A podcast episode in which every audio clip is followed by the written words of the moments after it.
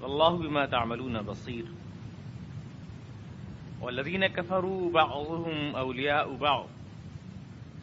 إلا تفعلوه تكن فتنة في الأرض وفساد كبير. صدق الله العلي العظيم. یقیناً جن لوگوں نے ایمان قبول کیا، جنہوں نے اللہ کی راہ میں جہاد، ہجرت کی، اپنے مال اور اپنی جان سے اس کی راہ میں جدوجہد کی۔ جان لڑائی۔ اور وہ لوگ جنہوں نے ان کو جگا دی اور ان کی نصرت کی۔ یہ سارے لوگ آپس میں ایک دوسرے کے دوست ہیں۔ اور وہ لوگ جو ایمان لانے کا دعویٰ تو کرتے ہیں، لیکن انہوں نے تمہارے ساتھ ہجرت نہیں کی ہے۔ ان سے تمہارا دوستی کا کوئی تعلق نہیں۔ جب تک کہ وہ بھی ہجرت کر کے نہ آ جائیں۔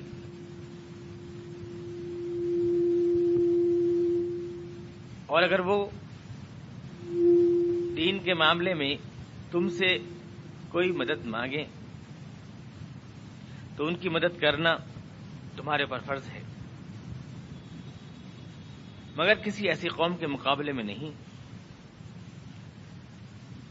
جس سے ان کا معاہدہ ہو۔ اور اللہ تمہارے سارے اعمال کو دیکھتا ہے۔ وہ لوگ جو کفر والے ہیں، وہ ایک دوسرے کے دوست ہیں، ایک دوسرے کی حمایت کرتے ہیں۔ اے مسلمانوں، اگر تم ایسا نہیں کرو گے، تو زمین میں فساد پھیل جائے گا اور ایک زبردست فتنہ جنم لے گا۔ ان الذين امنوا وهاجروا وجاهدوا باموالهم وانفسهم في سبيل الله. بے شک جو لوگ ایمان لاتے ہیں، ہجرت کرتے ہیں، اپنے مال سے اللہ کی راہ میں جد و جہد کرتے ہیں اور اس کی راہ میں جانے لڑاتے ہیں، یہ آپس میں ایک دوسرے کے دوست ہیں۔ پچھلی آیات میں اللہ تبار تعالیٰ نے اب دیکھتے ہیں کہ شروع سے قتال اور جہاد کی آیات ہیں، مصالحہ، معاہدہ کس سے دوسری قوموں سے ہم معاہدہ کریں تو اس کے اصول کیا ہیں؟ اس کے ضوابط کیا ہیں؟ اگر معاہدے میں ہم سے ایسی شکنی کا ان سے اندیشہ ہے تو ہم اٹھا کے پھینک دیں اس معاہدے کو۔ اس کے بعد پھر مسلمانوں کی عددی قوت اور ان کی طاقت، مسلمان کتنے ہوں تو کتنے پر غالب آئیں گے؟ پھر اللہ کے رسول سے کہا گیا کہ اللہ کے رسول آپ مسلمانوں کو اکسائیے جہاد کے لیے۔ اس کے بعد جو الزامات تھے مشکین کے، مسلمانوں کے اوپر ان کا جواب دیا گیا اس سلسلے میں۔ قیدیوں کے بارے میں ہدایت دی گئی کہ قیدی جو ہیں، ان کو چھوڑ دیا جائے۔ اللہ تعالیٰ ان کو بدلے میں بہت کچھ عطا فرمائے گا۔ اور اگر وہ غداری کرنے کا ارادہ کریں گے تو اللہ تعالیٰ ان کو کامیاب نہیں ہونے دے گا۔ تو سارا جو اس کا کانٹیکسٹ ہے، جو سارا سیاق ہے، وہ سب جہاد کا ہے۔ شروع سے آخر تک جہاد کی تعلیمات، معاہدے، کس طرح سے معاہدہ کریں ہم، کیسے لڑیں سلو جنگ کے سارے قواعد یہ بیان ہو رہے ہیں۔ اسی ضمن میں یہاں پر اللہ تعالی ہجرت، جہاد اور نصرت کی بات کر رہا ہے۔ یعنی آگے پیچھے کا آپ نظر رکھیں اگر، تو آپ خود طے کر لیں گے کہ اللہ تعالیٰ کے الفاظ کا مفہوم اور منشا کیا ہوتا ہے۔ جہاد کے سیاق میں جو گزشتہ آیات چل رہی ہیں، اسی میں اللہ تعالیٰ نے یہاں پر ہجرت اور نصرت اور جہاد کی اصطلاحات بولی ہیں۔ تو جو الفاظ آئے ہیں، جہاد کے سیاق میں آئے ہیں۔ شروع سے سارے اسی کے احکامات بیان ہو رہے ہیں جیسا کہ آپ سن رہے ہیں۔ صلح کے قواعد۔ آپس میں بدر کی لڑائی کے پس منظر میں صورت نازل ہوئی ہے، یہ آپ کو معلوم ہے۔ بدر کے بعد اس کے حالات پر تبصرہ ہے اس میں۔ اور اسی پس منظر میں نازل ہوئی ہے۔ اور مسلمانوں کو سب کچھ بتایا گیا ہے کہ تم وہاں سے ہجرت کر کے آئے، اس کے نتیجے میں اللہ نے تمہیں یہ مقام دیا۔ آج تم ان کو ہرانے میں کامیاب ہوئے، یہ اس کی برکات ہیں۔ اور اس کے بعد یہاں پر اللہ تعالی ہجرت اور جہاد اور نصرت تینوں الفاظ کو جوڑ کے بول رہا ہے۔ صاف مطلب یہ ہے کہ تینوں الفاظ آپس میں ایک خاندان کے الفاظ ہیں اور ان کا تعلق آپس میں یہ ہے کہ یہ سب اس سیاق میں تیار ہوتے ہیں جو جہاد کا ہے۔ یعنی ہجرت بھی اسی سے متعلق ہے، نصرت بھی اسی سے متعلق ہے اور جہاد بھی اسی سے متعلق ہے۔ غلبہ حق کی جدوجہد میں جو کارروائیاں انجام دی جاتی ہیں، ان سب کا تعلق اس اسٹریٹجی سے ہے، ان الفاظ کا۔ ہجرت بھی وہی ہے، اللہ تعالی کے دین میں کی خاطر جب ہمیں اپنی سرزمین میں سانس لینا مشکل ہو جائے تو اس کے لیے ہم کوئی مرکز تعمیر کریں، باطل کے مقابلے کے لیے کوئی ادارہ، کوئی انسٹیٹیوشن یہی ہجرت ہے۔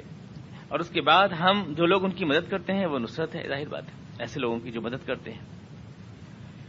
تو یہ الفاظ اپنا مفہوم خود بتا رہے ہیں۔ اور یہ اسلام کے اصطلاحات ہیں۔ اور میں نے آپ سے بہرحاص کیا ہے کہ اسلام کی اصطلاحات کے سلسلے میں جو اسلام کے الفاظ ہیں، گڑبڑ نہیں کرنی چاہیے۔ سلاد جیسے نماز کے لیے کہا گیا ہے، تو سلاد یوں تو حضور اقدس علیہ صاحب تسلیم پر درود بھیجنے کے لیے بھی کہا گیا ہے۔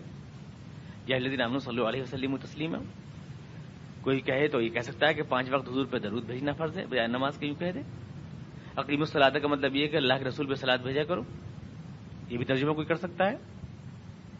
اگر گڑبڑ کرنے پہ آ جائے تو۔ سوم کا ترجمہ، کچھ اور کا، حج کا ترجمہ سفر کا آتا ہے۔ کوئی بھی کہہ سکتا ہے کہ جو ہم نے یاترا کی وہ حج ہے۔ دھیان گیان کو سلاد بنا دو، یاترا کو حج بنا دو۔ جو کچھ بھی کر لو، لیکن اسلام کی جو اصطلاحات ہیں، ان اصطلاحات کو انہی معنی میں رکھنا چاہیے جن معنی میں اللہ تعالیٰ نے ان کو بولا ہے۔ اور اگر ہم ان الفاظ کو ہٹا کر دوسرے معنی میں استعمال کریں گے، تو یہی تحریف قرآنی ہے۔ یہ جائز نہیں ہے۔ اس سے قرآن کا مفہوم بدل جاتا ہے، اس کے معنی بدل جاتے ہیں۔ آج آپ دیکھیں گے کہ ہجرت اور جہاد اور نصرت تینوں الفاظ کو انتہائی بے احتیاطی کے ساتھ استعمال کیا جاتا ہے۔ ہر بات کو جہاد لوگ کہہ دیتے ہیں۔ مسجد میں پڑھا رہے ہیں تو جہاد ہے۔ نماز پڑھ رہے ہیں تو جہاد ہے۔ کسی کو دعائیں یاد کرا رہے ہیں تو جہاد ہے۔ اور یہاں سے وہاں چلے گئے، ایک محلے سے دوسرے محلے میں تو ہجرت ہے۔ اور اس محلے والوں نے اگر دعوت کر دی تو نصرت ہے۔ یہ تو اسلام کی اصطلاحات ہیں۔ اصطلاحات کو وہیں تک بولنا چاہیے، اسی معنی میں جس میں قرآن کریم نے بولا ہے۔ اور اس سے ہٹ کر آپ دوسرے معنی میں بولیں گے تو یہ قرآن کے ساتھ تحریف ہے، یقیناً۔ اگر ہر دینی عمل ہجرت بن جائے، ہر دعا یاد کرنا ہجرت بن جائے، واز کرنا ہجرت بن جائے، اور کھانا کھلانا دعوت کرنا یہ نصرت بن جائے، اور جناب کوئی بھی نیک کام کرنا یہ جہاد بن جائے، تو اللہ کو الگ الگ مہاجرین، مجاہدین اور انصار کا نام لینے کی ضرورت کیا ہے؟ ہر مومن مہاجر بھی ہے، ہر مومن جو ہے انصار میں ہے بھی ہے، ہر مومن جو ہے وہ مجاہد بھی ہے۔ ظاہر بات ہے، جو بھی نیک کام کر رہا ہے تو الگ الگ اصطلاحات ہیں۔ اور ان کو اسی کانٹیکس میں رکھنا چاہیے۔ آپ دیکھ رہے ہیں کہ اس کا سیاق کیا ہے۔ قرآن کریم ان سارے الفاظ کو جوڑ کے کیوں بول رہا ہے؟ جوڑ کے کیوں بول رہا ہے؟ ہجرت، جہاد اور نصرت، اس سب کو جوڑ کے اس لیے بول رہا ہے کہ یہ سارے ایک خاندان کے اور ایک قبیلے کے الفاظ ہیں، سارے کے سارے۔ اور اس کی وہ چین بنتی ہے، اس کو وہیں رکھنا چاہیے، اس کے وہی معنی ہے غلبہ حق کی جد و جہد میں ہم جو سب تیار کرتے ہیں، وہ جب اپنے سرزمین میں جگہ نہیں پاتی تو کہیں اور اپنا مستقر بناتی ہے۔ جو لوگ ان کی طرف دست تعاون بڑھاتے ہیں، وہ انصار کہلاتے ہیں۔ جو لوگ اسلام کو غالب کرنے کے لیے اکٹھے ہوتے ہیں، وہ مجاہد کہلاتے ہیں۔ اور جب ان کی سرزمین ان پر تنگ ہو جاتی ہے، تو وہ مہاجر کہلاتے ہیں۔ ان کو اسی اسلام میں بولنا چاہیے۔ دوسرے معنی میں، چھوٹے چھوٹے معنی میں آپ نے بول دیا، قرآن کے الفاظ اتنے بڑے تھے اور آپ نے اس کا مزداق بہت چھوٹا لے لیا۔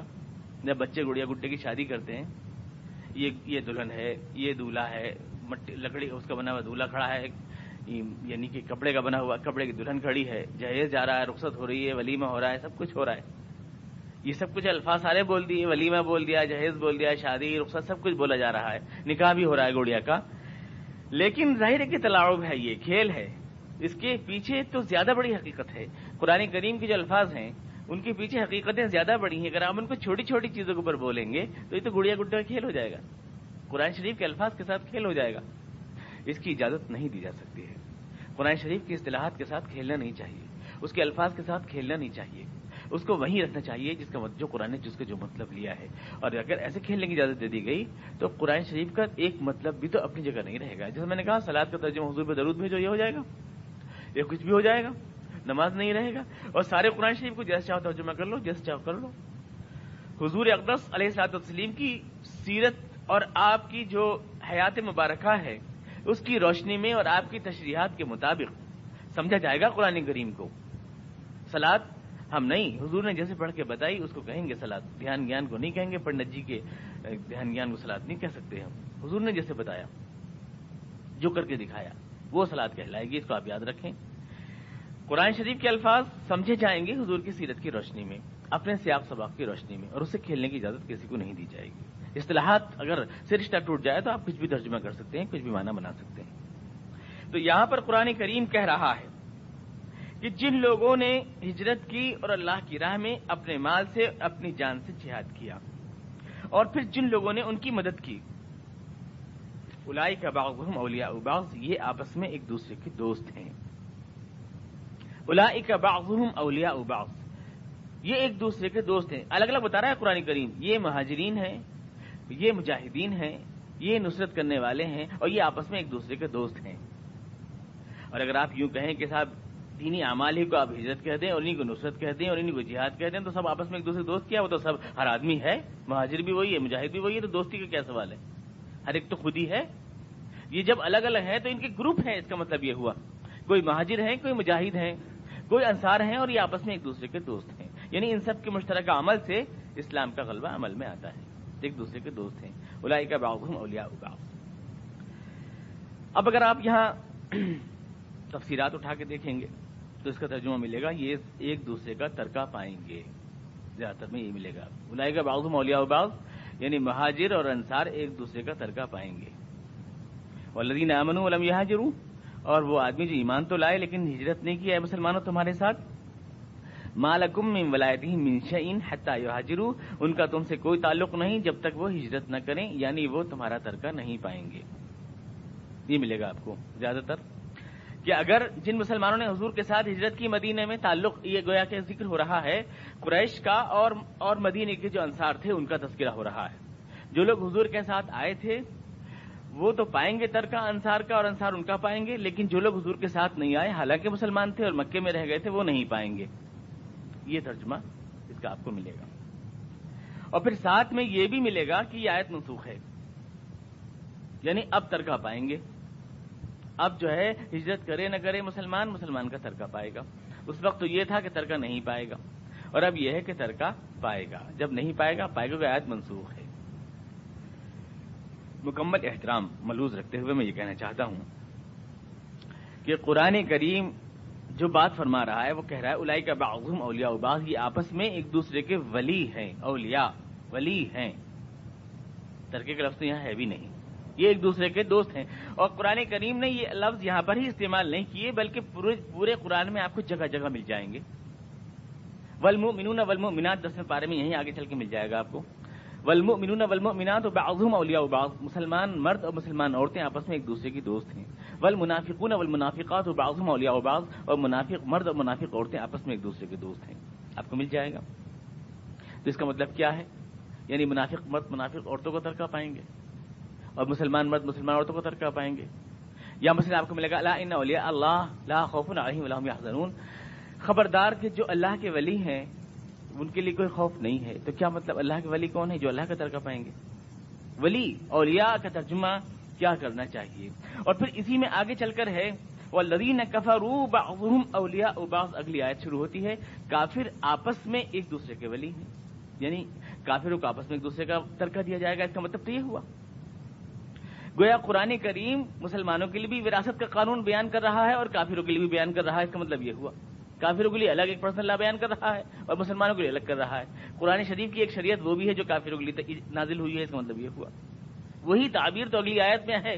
وہ لدین کفرو باؤم اولیا اباؤ اور یہ آیت شروع ہوئی وہ لدین امن باؤم اولیا اباؤ ایمان والے آپس میں ایک دوسرے کے دوست ہیں، کافر آپس میں ایک دوسرے کے دوست ہیں.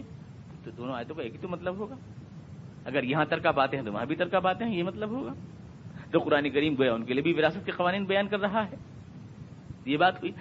دوسری بات جو میں کہنا چاہتا ہوں وہ یہ کہ اگر آپ یوں کہہ دیں کہ یہ آیت نازل ہوئی ہے مکے کے قریش کے بارے میں اور مدینے کے انصار کے بارے میں، تو اس کا مطلب یہ ہوا کہ یہ سب داستانیں جہاد و عظیمت کی اور نصرت کی جتنی بھی ہیں، آپ اس میں کوئی حصہ نہیں لینا چاہتے۔ کوئی حصہ نہیں لینا چاہتے۔ یہ تو صرف ماضی کی داستان ہے، ایک جو ہوتی ہو، آئے ہوئے تھے لوگ، کچھ پیدا ہوئے تھے۔ تذکرہ ہوا، ختم ہو گیا۔ پچھلی داستانیں ہیں یہ، ان کے بارے میں نازل ہوئی ہے یہ۔ اور پھر درا تو یہ ہے کہ ان کے بارے میں نازل ہوئی ہے اور پھر منسوخ بھی ہے۔ پہلے تو آپ نے پنجرے بند کر دیا ماضی کے۔ اور پھر اگر ذرا سا امکان رہ بھی گیا تھا یہ کہ ہم اس سے کوئی رہنمائی لے لیں تو منسوخ بھی کر دیا اس کو۔ تاکہ آیت کی ریچ ہم تک پہنچی نہ سکے۔ آیت ہم ہمیں رہنمائی نہ کر سکے۔ افسانہ ماضی بن کے رہ جائے آیت۔ اس کا مطلب تو یہ ہوا۔ آیت کو پہلے تو آپ نے ماضی میں ڈال دیا کہ ان کے بارے میں نازل ہوئی ہے۔ یہ ان کے بارے میں نازل ہوئی۔ پھر یوں کہہ دیا کہ منسوخ ہے۔ تو یہ کیا بات ہوئی؟ اور یہی بات ہے میں آپ سے کروں۔ جس نے انکار حدیث کا ذہن پیدا کیا، انکار روایات کا ذہن پیدا کیا لوگوں میں۔ یعنی کچھ لوگوں نے یہ کیا کہ محض کچھ کچھ واقعات کی آڑ میں قرآن کریم کی عنایات کو، ایک کامن سینس کی بات ہے، آپ لوگ سمجھدار لوگ ہیں۔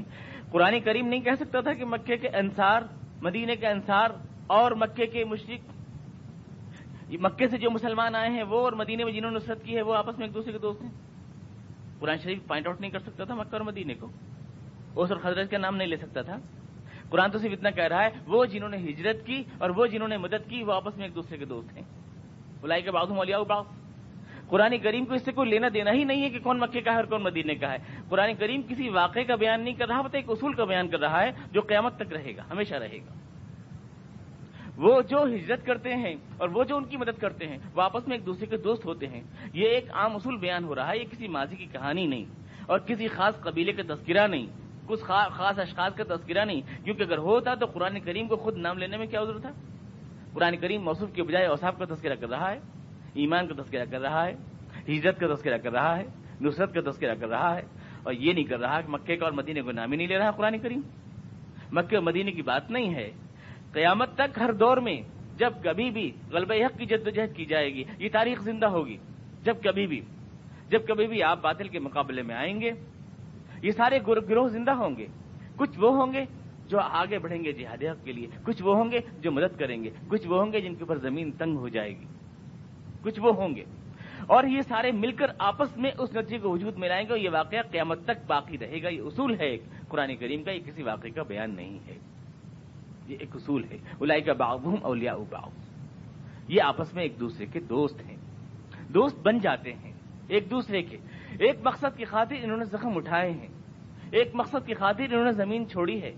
ایک مقصد کی خاطر انہوں نے مدد کی ہے ایک دوسرے کی۔ ان سب کا ایک ہی مقصد ہے۔ الہی کلیمت الحق سب کا ایک ہی مقصد ہے۔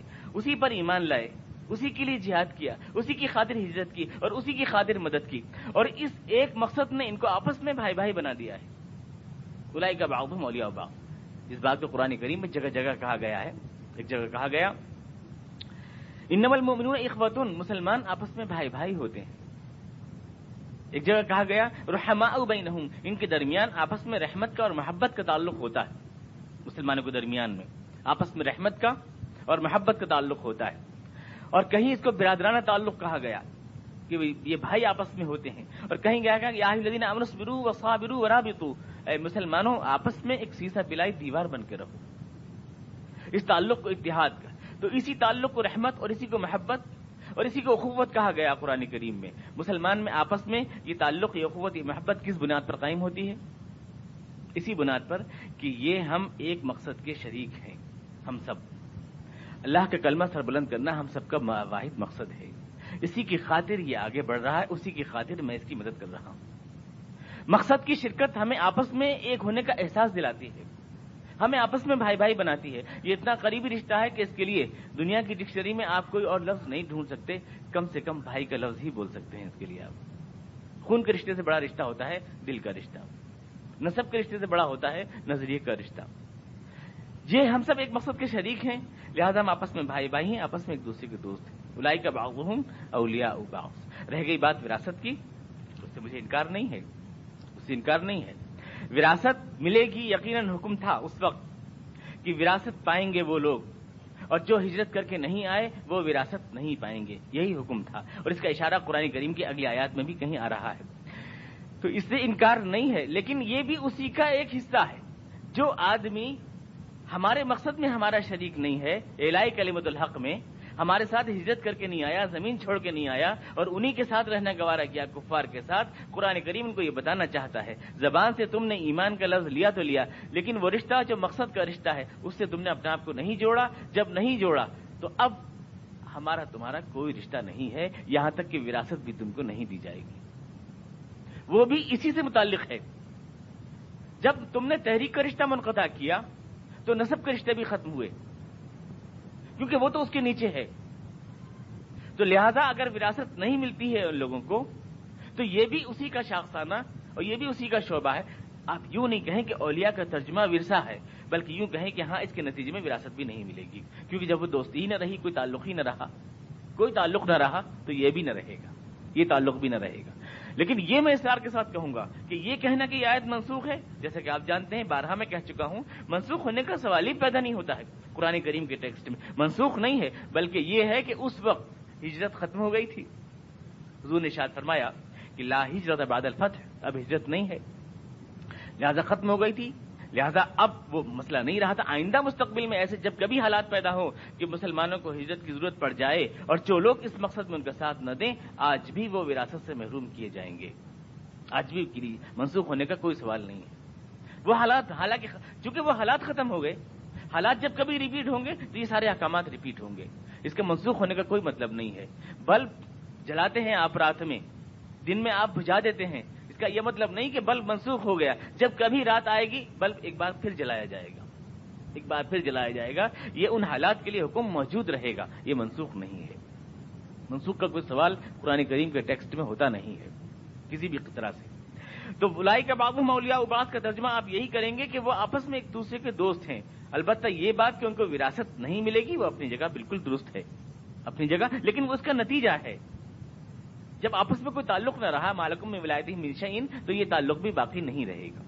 حجرو وہ فی دین لیکن اگر وہ لوگ جو کافروں کے ساتھ رہتے ہیں، تم سے دین کے معاملے میں کوئی مدد مانگیں، وراثت تو نہیں ملے گی۔ تم سے ان کا کوئی تعلق نہیں۔ مالکم میں ولایتی منشئی ہمارا کوئی تعلق نہیں۔ جو ہمارے مقصد میں ہمارے شریک نہیں، ان سے ہمارا کوئی تعلق نہیں، قرآن کریم یہ کہہ رہا ہے۔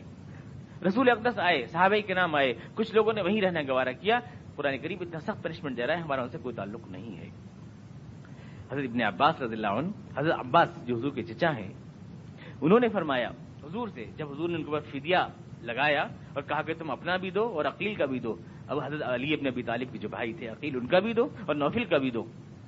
تو حضرت عباس نے فرمایا کہ ہم تو آپ کے قبلے کی طرف منہ کر کے نماز پڑھتے تھے اور ہم نے تو آپ کی رسالت کا اقرار کیا اور پھر ہم سے کافروں کا سلوک کیوں کیا جا رہا ہے؟ یہ انہوں نے کہا، جب ان کو قیدی بنایا گیا، آپ پچھلے درس میں سن چکے سن چکے ہیں۔ تو انہوں نے کہا کہ ہم نے تو آپ کی قبل کی طرف نماز بھی پڑھی اور ہم نے تو آپ کی رسالت کا اقرار بھی کیا، پھر آپ ہمیں قیدی کیوں بنا رہے ہیں اور ہم سے فدیہ کیوں لے رہے ہیں اور کافروں کا سلوک کیوں کر رہے ہیں؟ آپ نے فرمایا ہاں یہ تو ٹھیک ہے، لیکن کیا یہ نہیں کہ تم نے ان کے ساتھ آ کر ان کو تقویت دی؟ تم کافروں کے ساتھ آئے، تم وہاں رہے، ہمارے ساتھ نہیں آئے، اور پھر آج جب وہ حملہ کرنے ہم پر آئے تو تم ان کے ساتھ آئے۔ تو کیا یہ نہیں کہ تم نے ان کی جمعیت بڑھا کر ان کو تقویت دی؟ آج کل کے اسلام اگر کہا جائے تو کیا کیا یہ نہیں کہ تم نے ان کو ووٹ دے کے ان کی طاقت بڑھائی؟ آپ کہہ سکتے ہیں، تم نے دل میں تمہارے کیا تھا یہ میں نہیں جانتا، لیکن یہ تو حقیقت ہے کہ تم ان کے ساتھ آئے، لہٰذا تمہارے ساتھ سلوک کو فرق ہی کیا جائے گا۔ دل کے حالات تو اللہ جانتا ہے، تم ان کے ساتھ آئے۔ لیکن قرآن کریم دین کا اتنا حق تسلیم ضرور کرتا ہے کہ اگر دین کے نام پر کبھی وہ لوگ آواز دیں۔ دین کے نام پر سروکم فی دین اگر دین کے نام پر آواز دیں، وہ کفر کے ملک میں رہنے والے لوگ جنہوں نے کافروں کے ساتھ رہنا گوارا کیا ہے، ورنہ حدیث نبوی تو یہ ہے کہ جو آدمی کفار کے ساتھ رہتا ہے اور اس کے دل میں بے چینی نہیں، وہ مسلمان نہیں ہے۔ ابو داؤ شریف کی حدیث ہے۔ لیکن یہ کہ کفر تم لوگ ان کے ساتھ رہتے رہے، تم ہمارے ساتھ نہیں آئے۔ لیکن اگر کبھی اس ملک میں دیار کفر میں رہنے والے مسلمانوں سے مدد مانگے دین کے نام پر فی دین دین میں اگر تم سے مدد مانگے دین کے نام پر، فعلیکم النصر۔ تو تمہارے اوپر مدد کرنا ضروری ہو جائے گا۔ اس لیے کہ انہوں نے جو مدد مانگی ہے وہ دین کے نام پر مانگی ہے۔ اور دین سے تو تمہارا رشتہ باقی ہے، چاہے ان سے ہو، نہ ہو۔ دین کے نام پر اگر وہ مانگتے ہیں، فعلیکم النصر، مدد کرو ان کی۔ مظلومیت کی حالت میں مت چھوڑو ان کو۔ دیار کفر میں جو مسلمان مظلومیت کے عالم میں پھنس گئے ہیں، دبے ہوئے ہیں، اور پرتیکوشن کا شکار ہیں، ان کو تم تنہا مت چھوڑو، ان کی مدد کرو۔ ان کی مدد کرو فائقم نصر اللہ علی قوم بینکم و بینہم میثاق، لیکن اس قوم کے مقابلے میں ان کی مدد نہ کرنا جس سے انہوں نے معاہدہ کر لیا ہے۔ یعنی اگر وہ دیار کفر میں رہتے ہیں صرف تو ان کی مدد کرو، لیکن اگر ان کا کوئی معاہدہ ان سے ہو چکا ہے تو ان کی مدد بھی نہ کرنا۔ نصب کے رشتے سے بڑا ہے دین کا رشتہ، لیکن دین سے بھی پہلے دیکھا جائے گا معاہدے کا رشتہ۔ نہ سب سے پہلے دیکھیں گے دین کا رشتہ۔ لیکن دین کے رشتے سے پہلے دیکھیں گے معاہدے کا رشتہ یہ اسلام کی شرافت ہے۔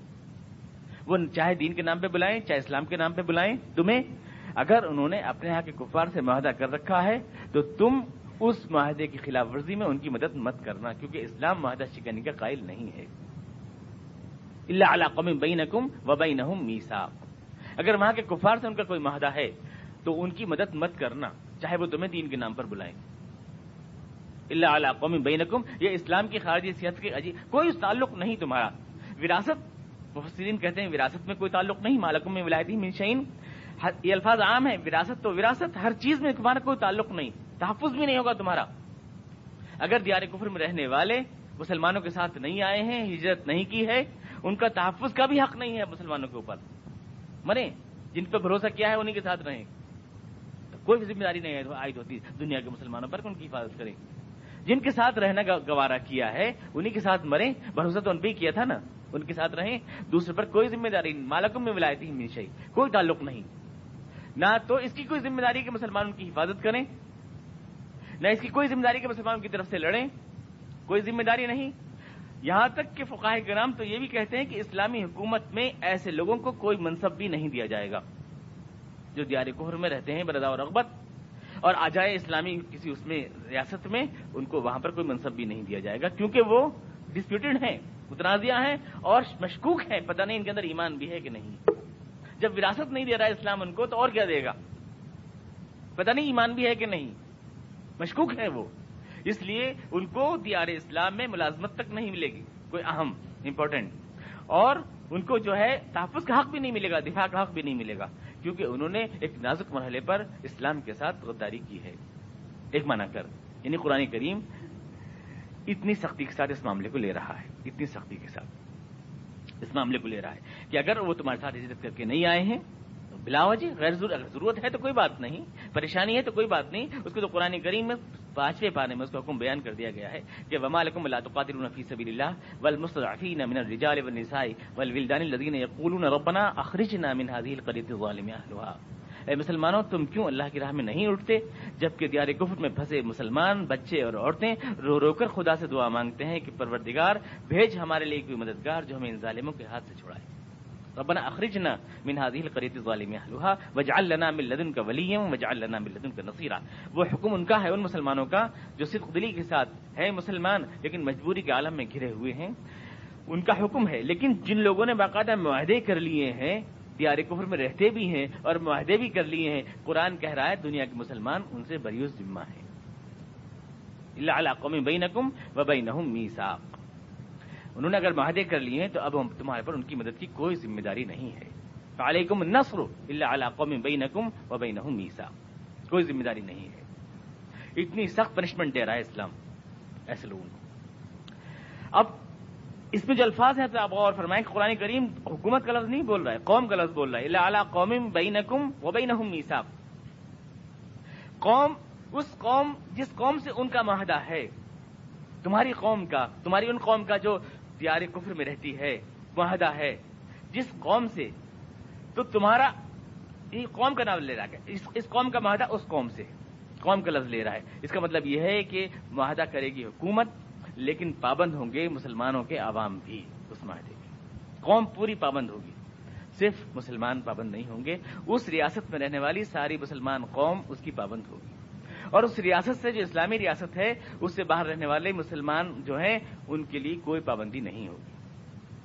پابندی کی حدود صرف دیار اسلام میں رہنے والے مسلمانوں پر عائد ہوں گی اور باہر کوئی پابندی کی حدود نہیں ہوں گی۔ اب آپ کی سمجھ میں وہ مسئلہ آ جائے گا جو سمجھ میں نہیں آتا، بہت سے علماء کرام کی بھی۔ کہ صلح حدیبیہ کے موقع پر حضور اقدس علیہ صاحب تسلیم معاہدہ کیا کفار سے۔ طے یہ ہوا کہ جو مدین مکے سے بھاگ کر کے آئیں گے مسلمان مدینے میں، ان کو تو حوالے کر دیا جائے گا، مکے والوں کے کفار کے حوالے کر دیا جائے گا، جو مکے سے بھاگ کر مدینے آئیں۔ گے لیکن جو مدینے سے بھاگ کر مسلمان جائیں گے مکے میں، ان کو حوالے نہیں کیا جائے گا۔ یہی وہ شرط ہے جو صحابہ کرام جس بہت زیادہ جذباتی ہو گئے جس شرط کے اوپر۔ اور حضرت عمر فاروق رضی اللہ عنہ اتنے جذباتی ہوئے کہ رونے لگے۔ اور حضور سے کہا کہ یا رسول اللہ، کیا ہم حق پر نہیں ہیں جو ہم اتنا دب رہے ہیں ان لوگوں سے؟ اور جب یہ شرط لکھی جا رہی تھی، اور ابھی اس پہ دستخط نہیں ہوئے تھے حضور اقدس علیہ تسلیم کے، حضرت علی مرتضی لکھ رہے تھے، اور ابھی لکھنے میں تحریر تھی کہ سہل بیٹھے تھے جو کفار کی طرف سے آئے تھے۔ اسی وقت آئے صحابی رسول حضرت ابو جندل، اور حضور کے قدموں میں گر گئے، زنجیروں میں بندھے ہوئے تھے، مدینے سے بھاگ کر کے آئے، اور کہا کہ حضور مجھ پر بہت عذاب توڑے جا رہے ہیں۔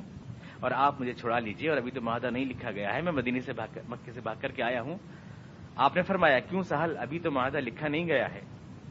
ابھی تو معاہدہ ضبط تحریر میں نہیں آیا ہے۔ اور ابھی تو ہم نے دستخط نہیں کیے ہیں۔ جندل کو ہم روک لیں تو سہل نے کہا، نہیں، معاہدہ جب لکھنا شروع ہو گیا تو معاہدہ ہو گیا۔ دوزو نشاد فرمایا کہ جاؤ وہ جندل، ہم معاہدہ شکنی نہیں کریں گے۔ اللہ تمہارے لیے کوئی راہ نکالے گا۔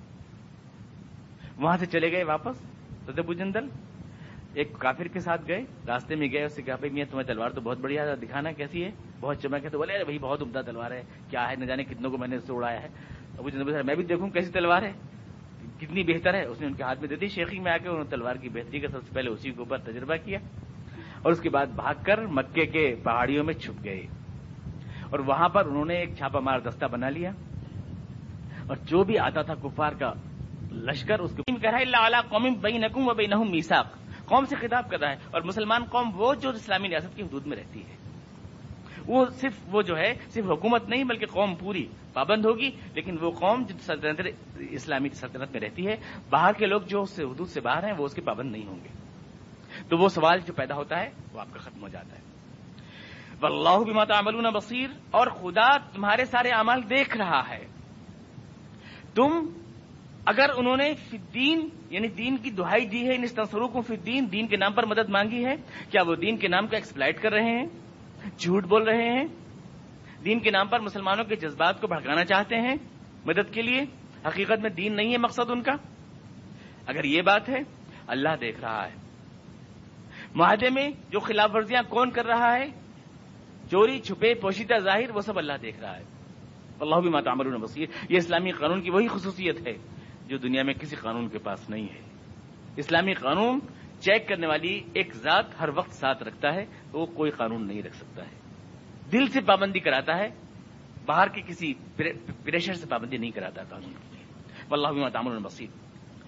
وہ لدین کفرو بعضهم اولیاء بعض، اور جو کافر ہیں وہ ایک دوسرے کے دوست ہوتے ہیں۔ دیکھیے، بات آئی نہیں، میں نے آپ سے کیا عرض کیا تھا۔ ایک دوسرے کا ترکہ پاتے ہیں، جو ترجمہ کیا، وہ کیسے ہو جائے گا؟ وہ لدین کفرو بعضهم اولیاء بعض، یہاں کے کافر ایک دوسرے کا ترکہ پائیں گے۔ کیا قرآن کریم کافروں کے لیے الگ پرسنل اللہ تجویز کر رہا ہے؟ وراثت کے قانون کے لیے بتا رہا ہے۔ یہاں ایک کسی ایک عام حقیقت کا بیان ہے، عام حقیقت کا۔ دنیا میں ایسا ہوتا ہے، نظریہ آپس میں لوگوں کو متحد کرتا ہے۔ دنیا اسلام دشمنی پر متحد ہے، تمہیں اسلام کی خاطر متحد ہونا چاہیے۔ شروع میں کہا گیا، یہاں پر وہی بات کہی گئی، کہ الائی کا باغ مولیا باغ مسلمان آپس میں ایک دوسرے کے دوست ہوتے ہیں، کافر ایک دوسرے کے دوست ہوتے ہیں۔ ولدین کفرو باغ مولیا باغ اللہ تف اگر اے مسلمانوں تم بھی ایسا نہ کرو گے یعنی اگر تم بھی دین کی بنیاد پر ایک نہ ہوئے، تم نے ایک صف نہ بنایا اپنے آپ کو، تکن فت نتن فل و فساد کبیر۔ زمین میں بہت بڑا فتنہ پیدا ہو جائے گا، بہت فساد پھیل جائے گا۔ شر کی طاقتیں منظم ہو جائیں گی۔ چھا جائیں گی حق والوں کے اوپر، دبا دیں گی، نیکی ہاتھ جوڑ کے جیے گی۔ دنیا میں نیکی ضعیف بن کے جیے گی، باطل طاقتور بن کے جیے گا۔ اگر باطل کے کوئی مقابلے میں حق پسندوں کی دیوار نہیں بنے گی، وہ ایک بنیاد محسوس نہیں بنیں گے۔ اپنے آپ کو جوڑ کر اس کے مقابلے میں ایک دیوار نہیں بنیں گے۔ تو دنیا میں پھر بادل کا ہاتھ روکنے والا، مروڑنے والا کوئی نہیں رہے گا۔ اللہ تفعلو تکن فتنت فلاؤ وہ فساد کبیر۔ تفصیل سے آپ کو سمجھا چکا ہوں، فتنہ اور فساد کا مطلب بہت تفصیل کے ساتھ۔ قرآن کی اصطلاح میں فساد کا مطلب یہ نہیں، فرقے وارانہ فسادات کرمنل رائٹس جسے کہتے ہیں لوگ۔ اسی آیت کو جو ہے، قرآن سوسائٹی آف انڈیا والے جو ہیں، انہوں نے جو استعمال فرما لیا۔ فسادات کے خلاف کنوینشن کر رہے تھے۔ یہ آیت تو فٹ کر دی۔ المیہ فساد نہیں چاہتے یہ نہیں بلوا نہیں چاہتے۔ یہ مطلب ترجمہ نہیں ہے اس کا۔ اللہ کی ہدایت سے ہٹ کر دنیا میں جو تمدن بنتا ہے، وہ فساد ہے اسلام کی اصطلاح میں۔ اللہ کی ہدایت سے ہٹ کر وہ فساد ہے۔ یعنی اسلام کی روح سے تو ایک سگڑ معاشرہ فساد ہے۔ اور اس آیت کا استعمال وہ لوگ کر رہے ہیں جو ایسا معاشرہ قائم کرنا چاہتے ہیں دنیا میں۔ یعنی الٹے الٹے لوگ استعمال کر رہے ہیں اس آیت کو۔ الٹے لوگ۔ قرآن کریم فساد کہتا ہے اللہ کی ہدایت سے انحراف اور رہنمائی کو۔ اگر ایسا نہیں ہوگا تو دنیا میں فساد پھیل جائے گا۔ اللہ تفالو تکن فتنتن فلاؤ فساد کبیر اس بنیاد پر ایک دیوار بنتے ہیں، مسلمان دوست بنتے ہیں جیسے کافر دوست بنتے ہیں۔ ویسے مسلمان آپس میں ایک دوسرے کے دوست بنتے ہیں۔ نظریے کے نام پر نظریے کا رشتہ، دل کا رشتہ ہے، جو خون سے زیادہ اہم ہے۔ قرآن کریم یہاں پہ یہ بتانا چاہتا ہے۔ اب یہ بات آپ کی سمجھ میں آئی ہوگی کہ یہ قرآن کریم کی اصطلاحات ہیں، ہجرت، جہاد اور نصرت۔ اور یہاں اسی سیاق میں بولا گیا ہے۔ اس کو کسی دوسرے سیاق میں بولنے کی اجازت نہیں دی جا سکتی۔ تحریف قرآن ہے یہ۔ یاد رکھیں آپ قرآن کریم کے الفاظ کو اسی کانٹیکس میں، اسی سیاق میں بولنا چاہیے، جس میں قرآن کریم نے بولا ہے، کوئی آدمی کتنے بڑا مقدس کیوں نہ ہو، وہاں سے ہٹا کر قرآن کے الفاظ کو بولے گا، تو وہ قرآن کے ساتھ ظلم کرے گا۔ اس کی اجازت نہیں دی جا سکتی۔ ہجرت کا ایک مقصد ہے، قرآن ایک معنی ہے قرآن کریم میں۔ آپ دیکھ رہے ہیں سب کو جوڑ کے کیوں کہہ رہا ہے قرآن کریم؟ ان لدین امن وہا جرو وجاہدو و اب و نسرو ایمان، جہاد، ہجرت، نصرت، سارے ایک سے ایک جڑے ہوئے ہیں تصویر کے دانے۔ ایک کے بعد دوسری چیز وجود میں آتی ہے۔ یہ تھوڑی کہ وہی ایمان بھی ہے، وہی جہاد بھی ہے، وہی ہجرت بھی ہے، وہی نصرت بھی ہے۔ یہ مطلب تھوڑی ہے۔ الائی کا بابو مولیا باغ یہ سارے گروپ مل کر دوست بنتے ہیں۔ سب۔ ہجرت والے، جہاد والے، نصرت والے۔ وہ ایک عمل ہے جو تین اینگل سے انجام پاتا ہے۔ لوگ اس کو اس طرح تشریح کرتے ہیں کہ ایک ہی عمل ہجرت بھی کہلا رہا ہے، وہی نصرت بھی کہلا رہا ہے، وہی جہاد بھی کہلا رہا ہے۔ ہر چیز ہے۔ الفاظ کا توتا مینا ہے، الفاظ سے کھیلنا ہے تلاؤ بالقرآن ہے یہ۔ جیسے میں نے مثال دی آپ کو۔ گڑیا گڈے کی شادی، دولہا ہے، دلہن ہے، جہیز ہے، ولیمہ ہے۔ کھیل ہے۔ کھیل بنا دیا الفاظ کا، قرآن کریم کا۔ اصطلاحات کے ساتھ کھیل نہیں ہونا چاہیے۔ اب یہاں پر ہجرت کی آپ کو اندازہ ہوا اہمیت کا کہ قرآن کریم کتنی اہمیت دے رہا ہے ہجرت کو۔ ہجرت کے نام پر بن رہا ہے کنبا مسلمانوں کا، اور جو مسلمانوں کے ساتھ ہجرت نہیں کر رہا، اس کو وراثت تک نہیں دی جا رہی ہے۔ ترکہ تک نہیں دیا جا رہا اس کو۔ اسلامی حکومت میں اس کو ملازمت تک نہیں دی جا رہی، حالانکہ وہ مسلمان ہونے کا دعویٰ کر رہا ہے۔ اور قرآن کہہ رہا ہے کہ ان کی کوئی مدد تمہارے پر ضروری نہیں علیکم النصر، مدد کرو ان کی، ضرور کرو اگر دین کے نام پر بلائیں۔ اللہ علا قوم بینکم و بینہم میساق لیکن جو کفار سے معاہدہ کر کے بیٹھ گئے ہیں، مریں۔ انہی پہ جیے جن پہ وسوخ کیا ہے میساق تمہیں مدد کرنے کی کوئی ضرورت نہیں ہے۔ اتنا بڑا پنشمنٹ دے رہا ہے قرآن کریم۔ ہجرت کو اتنی بڑی اہمیت دے رہا ہے۔ تو ہجرت کیا چیز ہے؟ اس کو ہمیں سمجھنا چاہیے۔ کیا شہ ہے ہجرت؟ ہجرت کی حقیقت کیا ہے؟ اس کو تفصیل سمجھانے کی ضرورت ہے آپ کو۔ ہجرت کے لیے بڑی بڑی غلط فہمیاں ہیں۔ کچھ لوگ اس کو فلائٹ کے معنی بولتے ہیں، فرار کے معنی میں بولتے ہیں، جو اسلام دشمن ہے جیسے حضور نے گویا فرار کیا۔ حضور صحابہ کے نام کو لے کے چلے گئے، فلائٹ کیا آپ نے، پلان کر لیا آپ نے، فرار اختیار کیا آپ نے۔ حالات دشمن وہاں کی جو ہے پرسیکیوشن کا مقابلہ نہیں کر سکے، تشدد کا مقابلہ نہیں کر سکے، تو بھاگ گئے۔ نوز بلّہ منظالی سارے جو لوگ ہیں جیسے ولیم یور ہے، بہت بڑا مستشق ہے، وہ اس کو فلائٹ ہی کہتا ہے کہ حضور جو ہے چلے گئے، چھوڑ کر کے مکہ چھوڑ کر کے مدینہ آپ نوز اللہ ذالک فرار کر گئے، بھاگ گئے آپ۔ یہ اس کو وہ دیتا ہے ولیمی ورک جو ہے۔ اور عام طور سے لوگ اس کو اسی معنی میں لیتے ہیں۔ اور ہم لوگ بھی جو ہے، کچھ لوگ تو یہ کہہ دیتے ہیں کہ ہجرت ہے ہی نہیں اب۔ لا ہجرت اب بادل فتح یہ بھی کہہ دیتے ہیں کہ ہجرت اب ہے ہی نہیں، مسئلہ ختم ہوا افسانہ ماضی تھا۔ کوئی ہجرت وجرت نہیں ہوا کرتی ہے۔ اور کچھ اس کو فرار کے معنی میں لے رہے ہیں پلائن کے معنی میں لے رہے ہیں، فلائٹ کے معنی میں لے رہے ہیں۔ تو ہجرت کیا چیز ہے؟ کیا نظریہ ہے؟ باقی ہے کہ نہیں باقی ہے؟ اس کو ہمیں سمجھنا چاہیے، ہجرت کے معنی کیا ہے؟ ہجرت فرار نہیں ہے، اسلام کی کمزوری کا اظہار نہیں ہے۔ اگر اسلام کی کمزوری کا اظہار ہوتی ہجرت، تو فرار تو کمزوری کو کہتے ہیں۔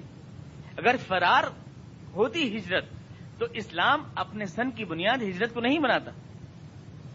آپ کو معلوم ہے، ہمارا سن ہجرت سے شروع ہوتا ہے۔ اس کا مطلب یہ ہجرت کوئی ایسا واقعہ ہے، کوئی ایسا ٹرننگ پوائنٹ ہے جسے ہم یاد رکھنا چاہتے ہیں۔ ہمارے لیے فخر کی بات ہے۔ عزت ہمارے لیے فخر کی بات ہے، سر جھکانے کی بات نہیں ہے۔ اگر اس دن فرار ہوا ہوتا تو ہم اس دن کو یاد نہیں رکھتے۔ اس دن نے تو ہمارے اوپر طاقتوں کے دروازے کھولے، وہ تو اقدام تھا ایک۔ وہ طاقت کی طرف سفر تھا۔ قرآن کریم نے اسی صورت میں فرمایا تھا۔ ہجرت کے فوائد و برکات بتائے تھے۔ بس کرو اس کن تم کلیل مستدف نہ فلاؤ تخافو نہ یہ تخت تفکم الناس فاواکم و ایدکم بنصر من یہ بات اے مسلمانوں، یاد کرو وہ دن جب تم مکے میں سر جھکا کے جیتے تھے۔ تم وہاں پر دبے رہتے تھے۔ تمہیں ڈر لگا رہتا تھا کہ تمہیں لوگ اچک کے لے جائیں گے۔ خدا نے تم کو ایک ٹھکانہ مہیا کیا مدینے میں۔ خدا نے تمہاری مدد کی اور خدا نے تم کو تمام نعمتوں کا مالک بنا دیا۔ کو منفع یہ بات تو ہجرت کا نتیجہ اسلام کے لیے طاقت کی شکل میں ظاہر ہوا۔ ہجرت طاقت کی طرف سفر تھی۔ ہجرت کوئی فرار نہیں تھا۔ پلان وہ ایک منصوبہ تھا، ایک منصوبہ منصوبے کے تحت ہوا، ولیم میور سے تو ہم یہ کہہ سکتے ہیں، اگر یہ فرار ہوتا، صرف بھاگنا ہوتا، تو کیا آپ بیعت اقبے اولا اور بیعت اقبے ثانیہ، آپ جانتے ہیں؟ اس سے پہلے مدینے والے آئے، حضور کے پاس، اور حضور کو دعوت دی کہ آپ چلیں۔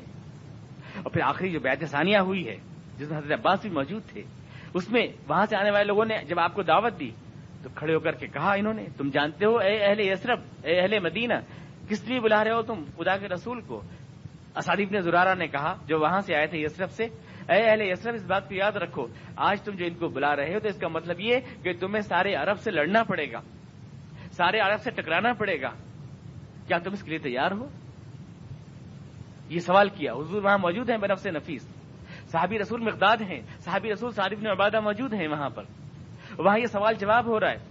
کھڑے ہو کر مدینے والے کہہ رہے ہیں یسرف والے یا رسول اللہ، ایسا تو نہیں ہوگا کہ جب آپ سارے الگ پر غالب آ جائیں گے تو ہم کو چھوڑ دیں گے۔ ایسا تو نہیں ہوگا۔ معلوم ہوا کہ اہل یسرف بلانے سے پہلے جانتے ہیں، یہ فرار نہیں، یہ تو لوٹ کے آنے کی تدبیر ہے۔ جب آپ سارے عرب پر غالب آ جائیں گے، فرار نہیں ہے۔ وہاں پلان ہے ایک اسلامی مرکز کی تعمیر ہے۔ مقصد بھاگنا نہیں، مقصد لوٹ کر مکے میں آنا ہے۔ جس کے جواب میں حضور ارشاد فرماتے ہیں، مسکرا کر، نہیں مقداد اب تو قبر قبر کے ساتھ ہے اور خون خون کے ساتھ ہے۔ بھاگنے کا کیا سوال ہے؟ اب تمہیں چھوڑنے کا کیا سوال ہے؟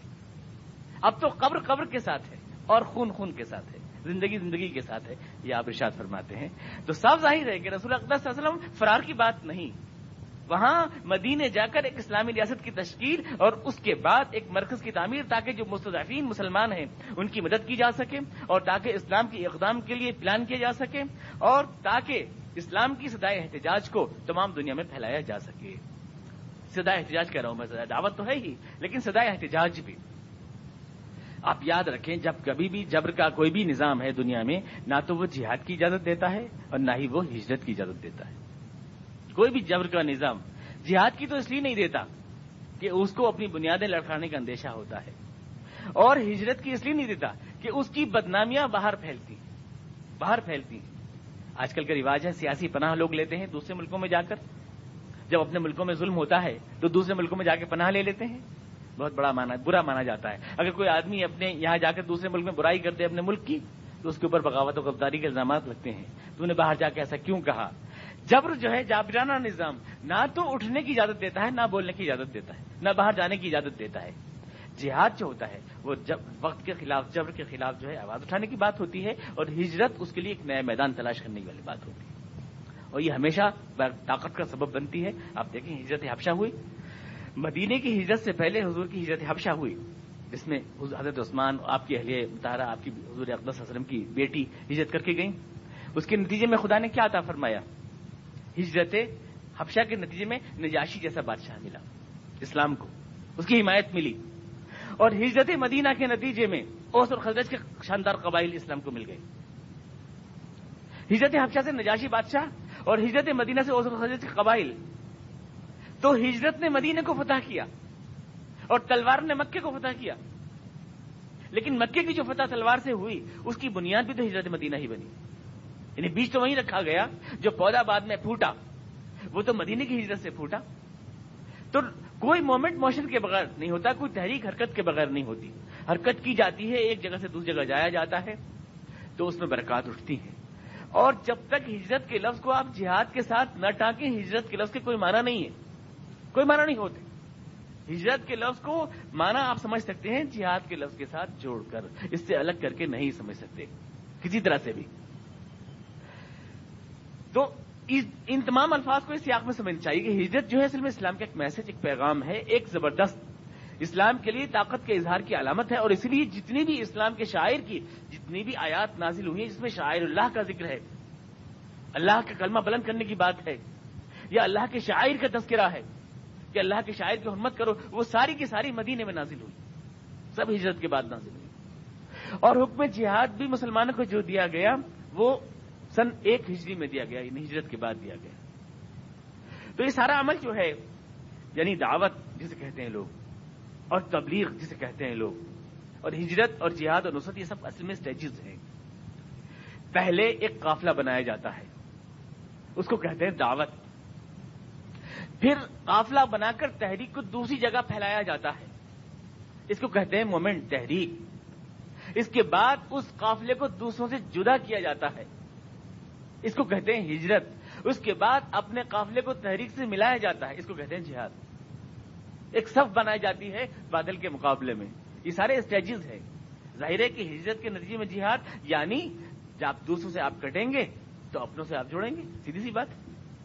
جب آپ دوسروں سے کٹیں گے یعنی ہجرت، تو اپنوں سے جڑیں گے یعنی جہاد۔ بنیاد محسوس بننا، ایک صف بننا، تنظیم۔ اس کا بنیادی نتیجہ ہے جہاد۔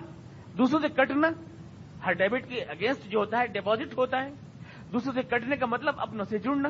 ہجرت کا اگینسٹ جہاد بنتا ہے۔ جب آپ دوسرے سے کٹ کر ایک صف بن جائیں گے تو بادل کے مقابلے میں اکٹھے ہو کر ایک بنیاد بن جائیں گے آپ۔ یہ ہوتا ہے۔ دعوت سے قافلہ بنتا ہے۔ اور تحریک پھیلتی ہے تعلیم سے، جیسے کہ مدینے میں پھیلی۔ حضرت وسیم عمیر گئے۔ اور یہاں کا قافلہ ان سے جدا کیا گیا ہجرت کے ذریعے۔ اور اس کو تحریک سے مکس کیا گیا اور پھر ملا کے ایک بنیاد بنائی گئی تاکہ اس کے مقابلے میں اب بادل کے مقابلے میں لوہا لیا جائے اور اس سے فائٹ کیا جائے۔ یہ اسلامی تحریک کے مراحل ہیں اور اس طرح سے وجود میں آتے ہیں۔ ایک تفصیلی موضوع ہے یہ۔ آج کل کے حالات میں تو ظاہر بات ہے کہ آج کل کے قوانین بھی الگ ہیں، ماحول بھی الگ ہے۔ مائگریشن کا قانون تو ہے نہیں۔ اگر آپ کہیں ہجرت کرنا چاہیں تو کوئی آپ کو اجازت نہیں دے گا۔ ہندوستان چھوڑ کے کہیں بھاگنا چاہے تو کوئی آپ کو اجازت دے دے گا یا کسی بھی ملک میں۔ اور نہ ہی آج آپ کو جہاد کی اجازت اس معنی میں دی جا سکتی ہے جس معنی میں قرون وسطی میں تھی۔ یعنی آپ کوئی فوج بنا کے لڑنا شروع کر دیں اس کی اجازت آپ کو نہیں مل سکتی ہے۔ ماحول بدل گیا ہے، ماحول کا شاکلہ بدل گیا ہے، سوچنے کا انداز بدل گیا ہے۔ جہاد نئے میدانوں میں ہے آج، نئے میدانوں میں ہے۔ ہجرت کے لیے بھی ظاہر ہے نئے میدان ہے اب ہجرت اس معنی میں تو نہیں ہو سکتی ہے۔ پھر ہجرت کا موجودہ حالات میں کیا مفہوم ہو سکتا ہے؟ اور موجودہ حالات کے دائرے میں کس طرح عمل میں آ سکتی ہے؟ قرآن احکامات کی تطبیق کس طرح سے ممکن ہے؟ کہ ہم موجودہ حالات سے سیٹ بھی ہو جائیں اور قرآن احکامات کی تطبیق بھی ہو جائے اور اسلام کی تحریک اور دعوت کا یہ سفر بھی ہو جائے، یہ ساری چیزیں کس طرح سے ممکن ہیں؟ یہ سوال آپ کے ذہن میں آئیں گے، آتے ہوں گے کہ ایک طرف ایڈجسٹمنٹ ایک طرف دعوت ہمیں دوسروں تک اسلام کو پہنچانا ہے اور دوسرے ساتھ ہمیں رہنا ہے اور دوسرے قرآن کے احکامات جو آ رہے ہیں ہمارے سامنے، ہجرت کے اور جہاد کے، ان کو بھی ہمیں نبھانا ہے۔ تو ان ساری چیزوں کے لیے عملی یعنی پریکٹیکل شکل کیا ہو سکتی ہے؟ عملی۔ اور آج کے حالات میں ہجرت کا مفہوم کیا ہو سکتا ہے؟ اور سلسلے میں جو اٹھنے والے سوالات ہیں، ان کا جواب کیا ہو سکتا ہے؟ یہ ایک تفصیلی بحث کا موضوع ہے۔ اگلے درس میں انشاءاللہ اسی ٹاپک پر پورا درس میں دوں گا۔ ہجرت آج کے حالات میں کس طرح ہو سکتی ہے؟ اور اس کا عملی انتباق آج کے حالات پریکٹیکل کس طرح سے ہو سکتا ہے؟ آج کیا مطلب ہے ہجرت کا؟ آج کے حالات میں۔ جو فقاہ کرام کی تصریحات ہیں، جو قرآن کریم کی اور احادیث رسول اقدس کی تصریحات ہیں، ان کی روشنی میں آج ہم کس طرح سے ہجرت کر سکتے ہیں؟ اپنے گھر پہ رہتے ہوئے، اپنے ماحول میں سیٹ رہتے ہوئے، اور اپنے سماجی بندھنوں میں بندھے ہوئے آج کس طرح سے ہم کر سکتے ہیں؟ اس کی عملی شکل کیا ہے؟ کہ ہم گناہ گار بھی نہ ہو اللہ کے احکامات پر عمل بھی ہو جائے، اور یہ کہ ہماری قرآن کریم جو کہا کہ اپنے آپ کو ہلاکت میں نہ ڈالو، تو اس حکم پر بھی عمل ہو جائے۔ اس کی عملی شکل انشاءاللہ میں اگلے درس میں آپ کے سامنے اسی موضوع پر پوری تفصیل سے پیش کروں گا۔ اللہ تعالیٰ اگر زندہ رہا ہاں تو توفیق خدا فرمائے۔ کوئی سوال اگر آج کے درس کے بارے میں ہے؟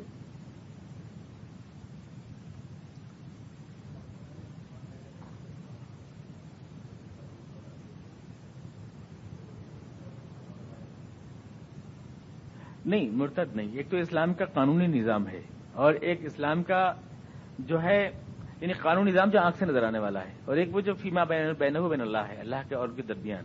ایمان اور کفر کی حقیقت تو اللہ کو معلوم ہے، کسی کے۔ لیکن اس پر عملاً جو اسلام کا قانون نظام لاگو کیا جاتا ہے، وہ ایک الگ ہے۔ مثلا ایک آدمی نے طلاق دی، اپنی بیوی کو تین دفعہ کہہ دیا آ کے کہ میں نے ایک دفعہ دی ہے، تو اس کی بیوی اس کو واپس کر دی جائے گی، اسلامی عدالتیں واپس کر دیں گی، قانونی سطح پر واپس ہو جائے گی۔ لیکن فی الحقیقت تو ظاہر بات ہے کہ اللہ جانتا ہے کہ حقیقت کیا ہے، اس کا جواب اس کو اللہ کے یہاں دینا پڑے گا۔ تو اللہ کے ہاں کون مسلمان تھا، کون منافق تھا، یہ اللہ جانتا ہے۔ لیکن قانونی اعتبار سے ان کو ان حقوق سے محروم کر دیا گیا جو مسلمانوں کے حقوق تھے۔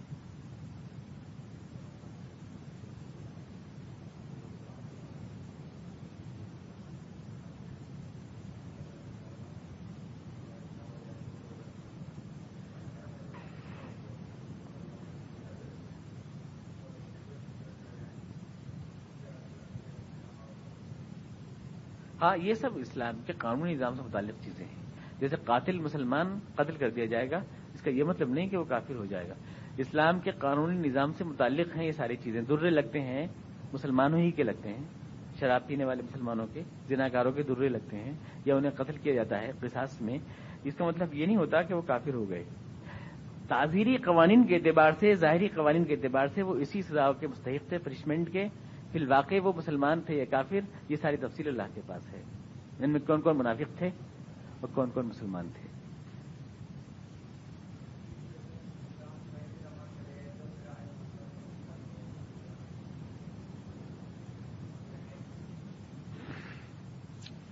صدام حسین نے کوئی خلافت راشدہ تھوڑی قائم کر رکھی ہے تو ان کے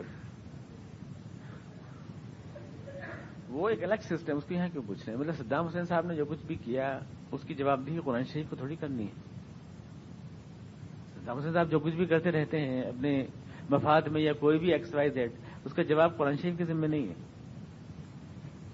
کیوں؟ کیونکہ انہوں نے اسلامی نظام میں تو آدمی کو جب تک اس کے اوپر جرم ثابت نہ ہو جائے اور جب تک وہ اس کا اعتراف نہ کر لے، باقاعدہ عدالت سے گزر کر، تب تک اس کو سزا نہیں دی جا سکتی ہے۔ اور یہ صرف اسلامی نظام میں نہیں، دنیا کے قانونی سسٹم میں ہے۔ اور اسی لیے صدام حسین صاحب نے اس کو عدالت کے ذریعے نہیں، بلکہ ان کے قبیلے کے لوگوں کے ذریعے قتل کرا دیا تاکہ عدالت کی گرفت سے ہی بچے رہیں۔ تو عدالتی اس کے تحت یہ خلاف قانون ہے یہ طریقہ کار۔ اس طرح سے کیا حقیقت ہے، کیا حقیقت نہیں ہے؟ اسلام کا یہ طریقہ کار نہیں اسلام تو یہاں تک ہے کہ یہ کہہ رہا ہے کہ مسلمانوں کی بھی مدد نہیں کی جائے گی اگر انہیں معاہدہ دوسروں سے کر رکھا ہے۔ اتنی معاہدے کی پابندی کرتا ہے۔ جی۔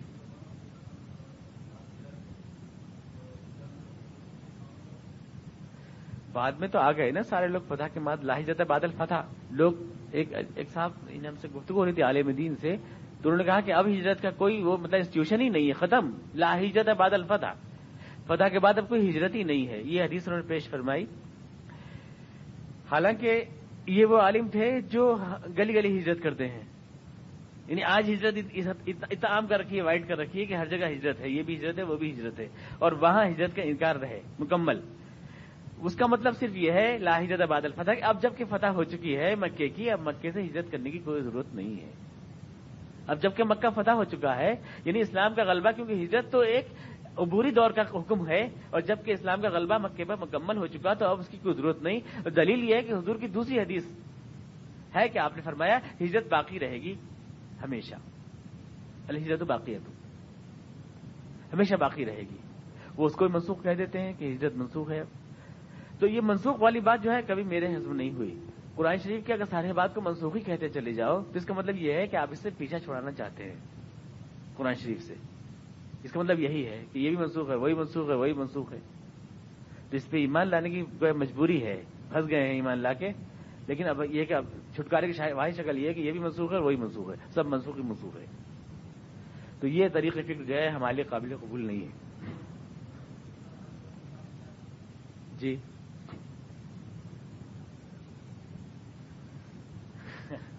بڑا نازک سوال پوچھے ہو گیا؟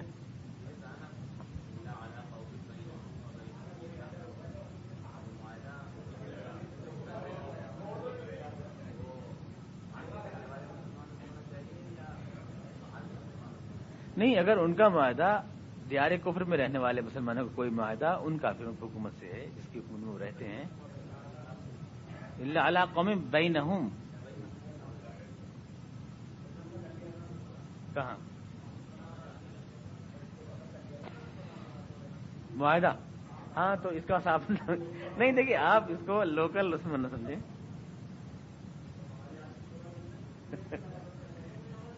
جی۔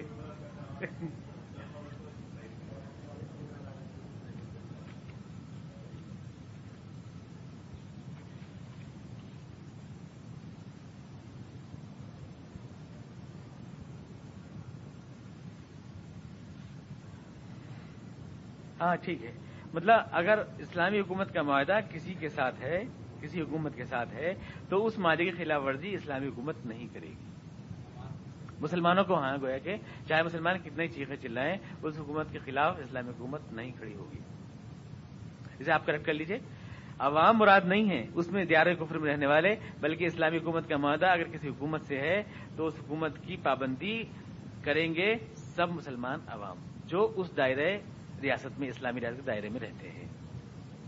اس میں، اور اس سے باہر جو رہتے ہیں، ان کے اوپر اس کی پابندی لاگو نہیں ہوگی، جیسے میں نے حضرت جندل کا واقعہ آپ کو بتایا۔ ان کے اوپر لاگو نہیں ہوگی۔ اللهم صل على محمد وعلى ال محمد كما صليت على ابراهيم وعلى ال ابراهيم انك حميد مجيد اللهم بارك على محمد وعلى ال محمد كما باركت على ابراهيم وعلى ال ابراهيم انك حميد مجيد ربنا اننا ظلمنا انفسنا وان لم تغفر لنا وترحمنا لنكونن من الخاسرين ربنا اننا سمعنا منادي ينادي للايمان ان امنوا بربكم ف ربنا اغفر لنا ذنوبنا وكفر عنا سيئاتنا وتوفنا مع الابرار سبحان ربك رب العزه عما يصفون وسلام على المرسلين والحمد لله رب العالمين.